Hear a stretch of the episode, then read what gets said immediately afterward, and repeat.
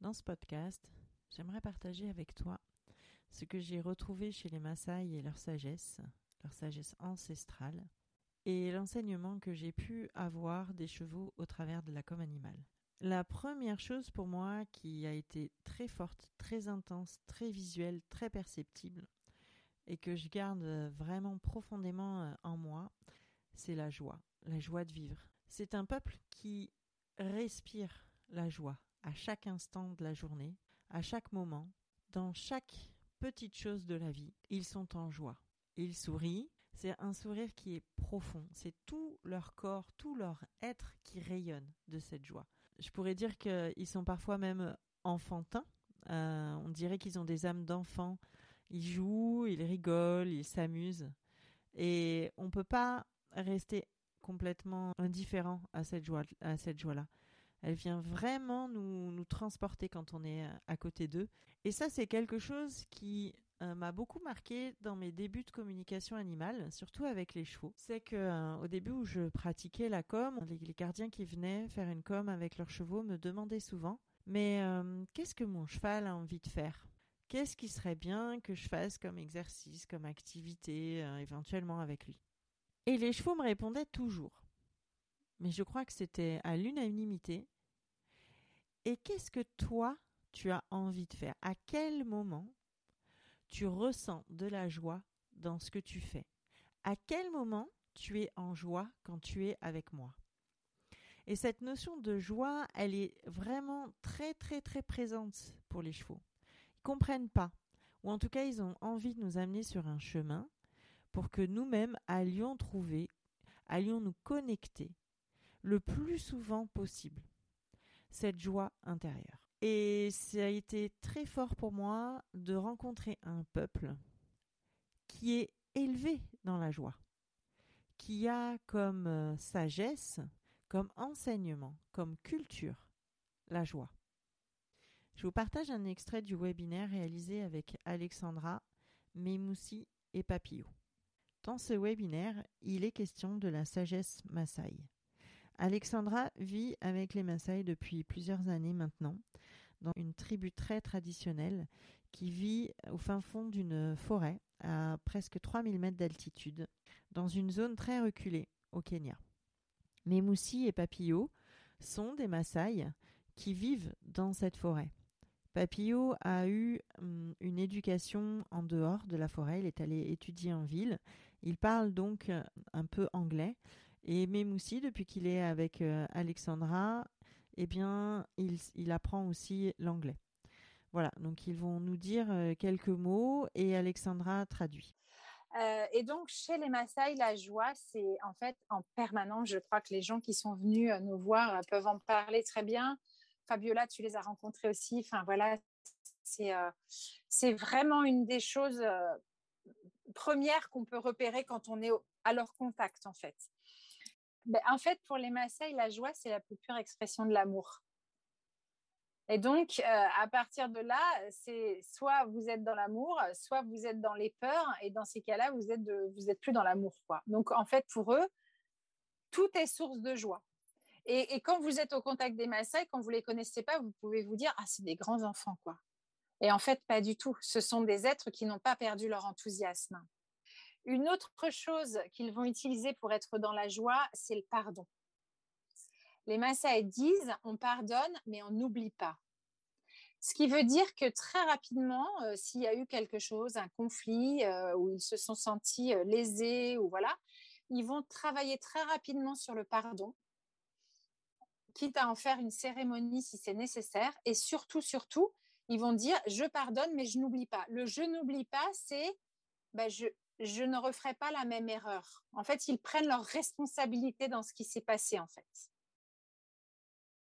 Alors la deuxième chose qui est euh, très très présente et qu'on ressent très vite quand on est en présence des Maasai, c'est leur qualité de présence et d'écoute. Ils sont dans l'instant présent.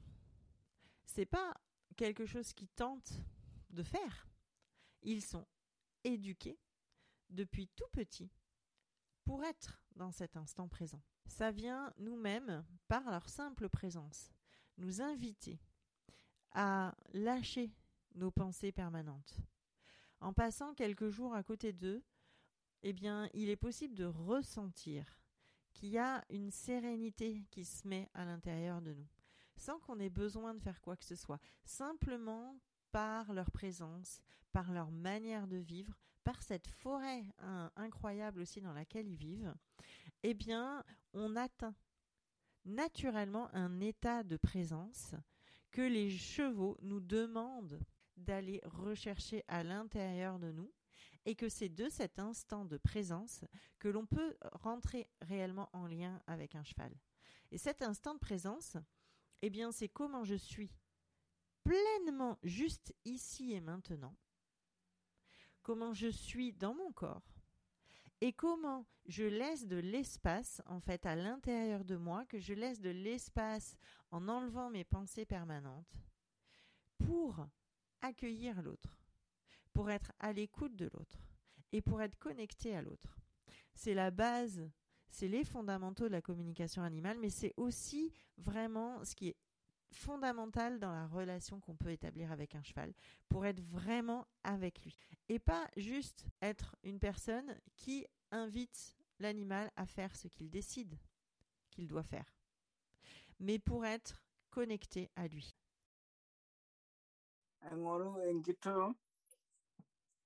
is uh, is something personally and then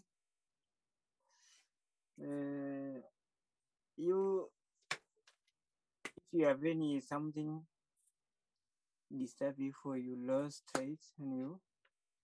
Il dit qu'en fait euh, donc euh, rechercher le bon ordre c'est quelque chose qui va finalement être assez personnel. Et donc il explique que voilà quand, quand quelque chose vient euh, vient vous perturber par exemple. And then you need to take time vous avez besoin donc de prendre du temps.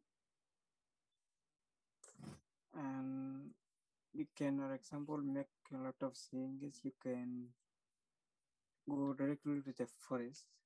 You, you, how you make you? Me, I make that. I ok, do. donc euh, je lui demande comment il fait lui en fait. Il dit, ben voilà, il y a une, une des choses, c'est d'aller, euh, pour, pour lui en fait, il va dans la forêt. And then I go to the forest, I Connect me. Je, me, je vais dans la forêt, je me connecte. Then about the things disturb me, I cancel and I take the good things, receive the beautiful things I pass. Uh, how you make that? How you connect you? How you receive the things? How is it for you? Et donc il dit que lui, en fait, il reçoit et il va, en fait, les choses vont, d'elle-même euh, se, transformer. Euh, les, choses qui le mettent en difficulté vont s'en aller et va revenir le calme intérieur. Donc, je lui demande de préciser comment il fait en fait. How you, you, can, you can explain more how you make? How is it for you to, you said I, am, I connect, but maybe for everybody it's not uh, so clear that you can explain more? Yes, I connect me with um, beautiful place, like fresh place, like Donc en fait, je, je, je, vais dans un endroit euh, que je trouve beau euh, et dans lequel je sais que je vais respirer de, un air frais.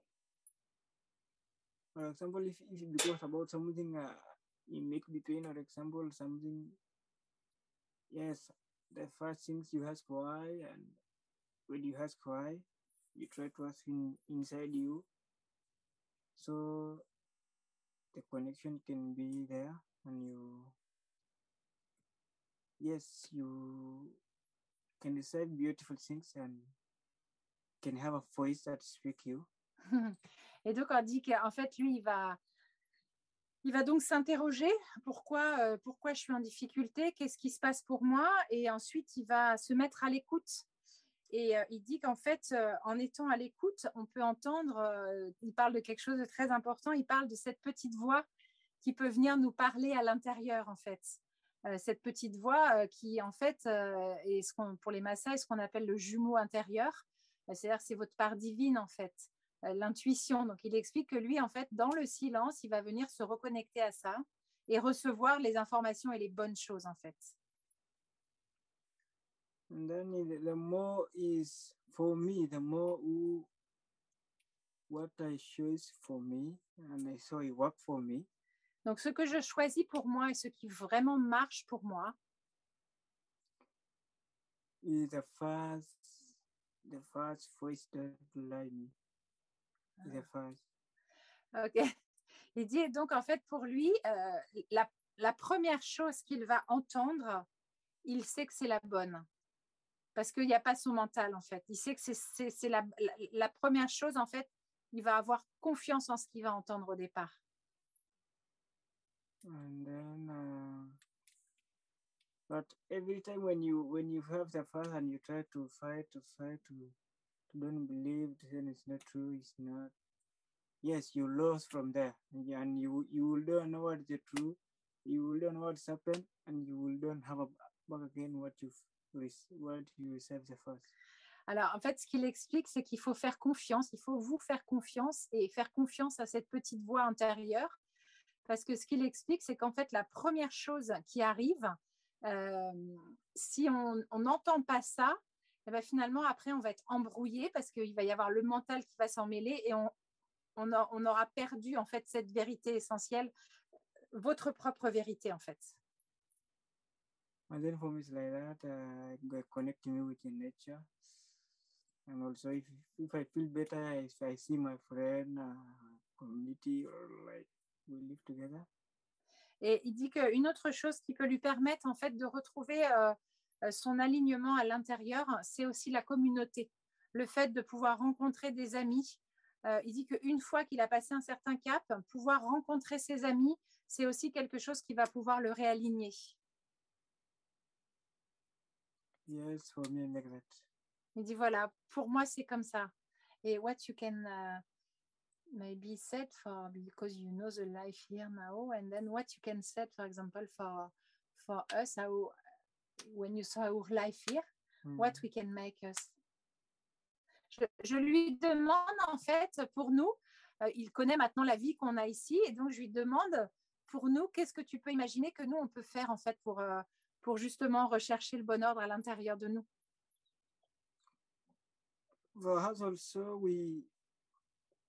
When we explain a friend, we don't explain totally like a problem. You give like news.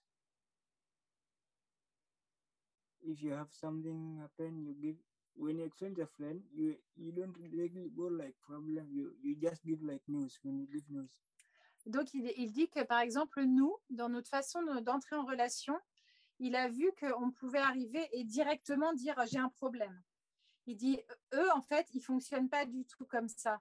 Ils vont aller, ils vont échanger les nouvelles et en fait, il va, s'il a quelque chose de difficile à dire, il va, ça va se faire de façon fluide dans la discussion. Mais pour les Maasai, en fait, quand ils ont quelque chose de négatif, qu'on pourrait considérer de négatif à dire, ils vont toujours, toujours l'insérer entre deux bonnes nouvelles. Je vous donne un exemple. euh, euh, mes vaches vont très bien, ma famille va très bien, euh, je me suis cassé la jambe, j'ai entendu parler d'aucune mauvaise nouvelle, la vie est vraiment belle, tout va très bien. Toujours, toujours pour ne pas donner d'énergie négative aux autres, en fait.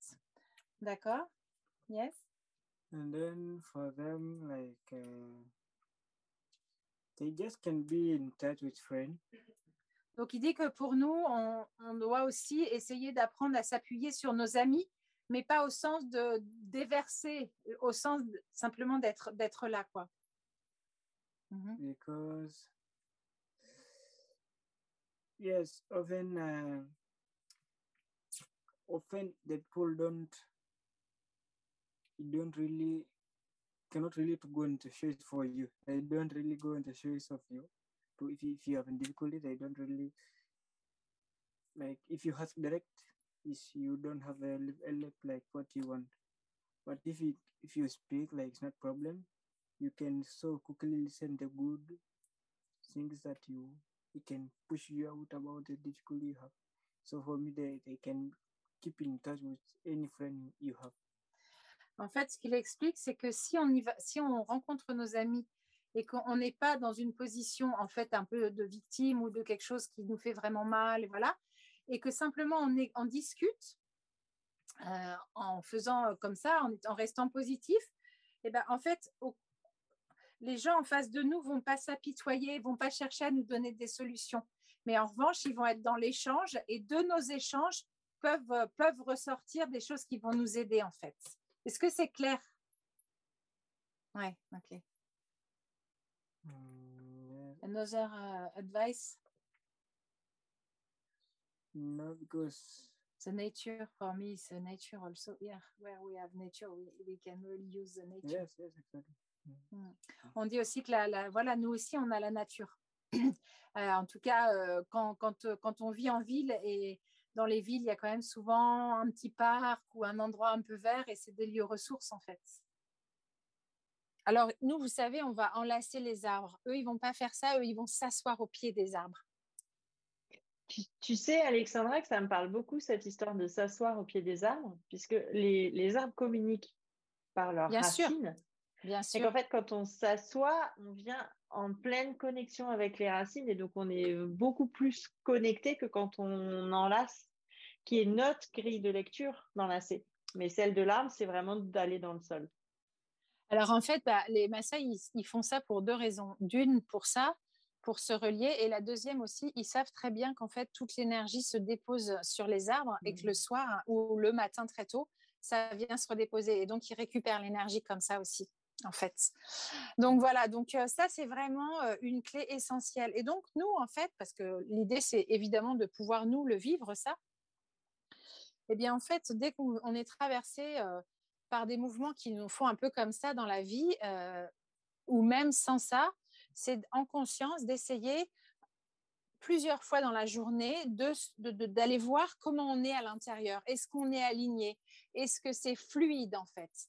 Et je pense que c'est des choses que tout le monde connaît. Par exemple, alors je vais vous donner des tas d'exemples, mais chacun, chacun peut trouver sa pratique. Il y en a qui vont méditer, il y en a qui vont peindre, il y en a qui vont chanter, il y en a qui vont aller marcher avec leur chien dans la nature, il y en a qui vont euh, faire du yoga. L'idée, c'est en fait de trouver chacun ce qui va permettre cet, cet apaisement à l'intérieur et d'y avoir recours plusieurs fois par jour. Alors, je ne vous dis pas qu'il faut faire du yoga ou du... Il y a des choses qu'on ne peut pas pratiquer comme ça, mais en tout cas, l'important, c'est d'avoir conscience et de venir régulièrement se réaligner euh, pour, pour finalement, pour pas laisser la place euh, au mental, en fait. C'est-à-dire pour, pour vraiment rester dans, sa, dans son alignement, être, il faut, rester droit à l'intérieur, en fait. Rester droit à l'intérieur de soi euh, et en fait accepter ce qui va arriver. Et si ça vient chahuter, ok, eh ben, je regarde ce qui vient me chahuter et je vais rechercher à nouveau le bon ordre, rechercher un go, un quito, c'est-à-dire revenir chercher la fluidité à l'intérie- à l'intérieur de moi en me connectant à ce qui va justement m'aider à me rassembler. Je pourrais aussi parler de la positivité. Chez nous, en tout cas, je vais parler euh, de la France en général, euh, on entend souvent les personnes râler, se plaindre, exprimer tout ce qui va pas. Et parfois, j'ai des souvenirs comme ça d'être en train de, de me plaindre, de gémir, de me, de me complaindre de ce qui m'arrive dans ma vie, alors que je suis dans un endroit incroyablement beau que j'ai des paysages fabuleux autour de moi, que je suis avec des personnes que j'aime et qui me font du bien. Et d'un coup de prendre conscience que je suis en train de gâcher cet instant-là par toutes ces pensées, par toutes ces émotions qui m'ont complètement envahi et qui prennent en fait le dessus, qui prennent toute la place et qui ne laissent pas cet instant en fait pouvoir euh, venir m'illuminer, m'éclairer, me, me grandir, euh, me donner de l'espace pour pouvoir être en contemplation. Et chez les Maasai, eh bien, ils ont déjà une, une culture qui demande que pour chaque nouvelle qui soit euh, donnée, chaque mauvaise nouvelle, elle soit englobée dans, entre deux bonnes nouvelles. Et que même si on est triste ou pas bien, eh bien, l'idée c'est d'aller chercher la joie à l'intérieur de soi pour transcender en fait ce qui vient nous chercher. Mais surtout, je pense qu'on ne peut pas être positif si on n'a pas des outils pour évacuer en fait ces émotions qui viennent nous perturber, qui viennent euh, ben, faire qu'on n'est pas bien. Et ça, c'est quelque chose qu'ils savent faire depuis tout petit, puisqu'ils apprennent dès leur plus jeune âge à aller au milieu euh, leur troupeau d'animaux de, domestiques, puisque ce sont des, nomades, des pasteurs nomades, tout petits, quand ils sont perturbés, ils se mettent au milieu de leurs animaux. Ils s'assoient. Ils se connectent entre la terre et le ciel. Ils respirent. Et ils attendent que le calme se réinstalle en eux. Chose que nous, occidentaux, on ne nous apprend pas à faire. Chose qui est complètement non culturelle chez nous. Eh bien, chez eux, c'est quelque chose qui est ancré depuis le début. Comment on donne de la place quand on vit une émotion, on lui donne de l'espace pour qu'elle puisse s'évacuer. Et ils viennent s'aider de, des animaux, de la nature, des arbres, et ils se connectent naturellement à la terre et au ciel pour s'ouvrir à plus grand cœur. Et puis, je ne peux pas parler des Maasai sans parler de la tribu, sans parler de leur vie en communauté, sans parler de cette euh, connexion qui existe entre eux et la nature. Forcément, eh bien, les chevaux nous invitent à ça. Les chevaux en parlent beaucoup en com. Ils m'ont transmis beaucoup de messages sur l'importance de la tribu, de cette tribu qui est le groupe fondamental pour qu'une société soit viable et en bonne santé. Cette tribu que nous nous appelons le troupeau chez eux, c'est le socle du bien-être.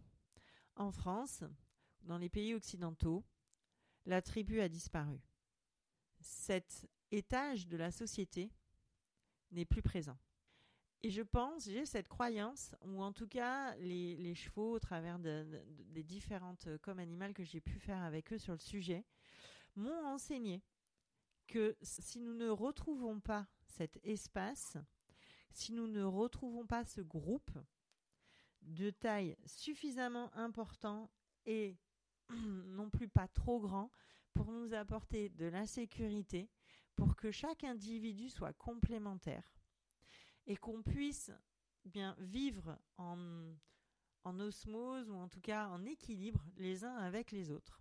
Si cet espace de société n'existe pas, nous ne pouvons pas grandir avec sérénité et créer une société stable et équilibrée. Eh bien, les Maasai, comme la plupart des, des, peuples premiers, ont gardé cette notion de tribu. Ils ont gardé cet équilibre entre la vie sociale et l'individualité. Et c'est un grand enseignement pour moi d'aller les rencontrer et de voir comment ils fonctionnent entre eux. Et comment eux-mêmes eh s'épanouissent dans une société qui a aussi euh, des règles euh, qu'on peut euh, critiquer, qu'on peut trouver plus ou moins justes, qui sont parfois peut-être enfermantes, mais où finalement chaque individu, eh bien, trouve son intérêt. Chaque individu fonctionne avec ces règles-là. Et que c'est ce qui est garant de la bonne, bon équilibre, en fait, dans cette société. C'est étonnant aussi de voir comment un peuple qui n'a rien, ils n'ont absolument rien, ils vivent dans des petites maisons euh, avec du bois et de la terre, ils n'ont pas d'eau, pas d'électricité. L'argent commence à peine à exister chez eux. Ils mangent pas grand-chose. Et pourtant, ils arrivent à être soudés, à être dans le partage, dans l'échange.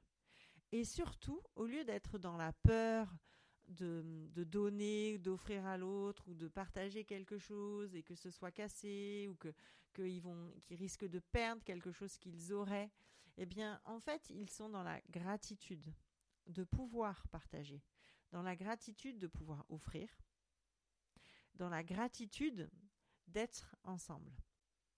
Et c'est aussi ce que je retrouve euh, dans ce que m'expriment les chevaux, dans le fait que chaque individu a sa place dans le troupeau, dans le fait que chacun a son importance dans le troupeau, et que chacun est garant de l'équilibre dans le troupeau.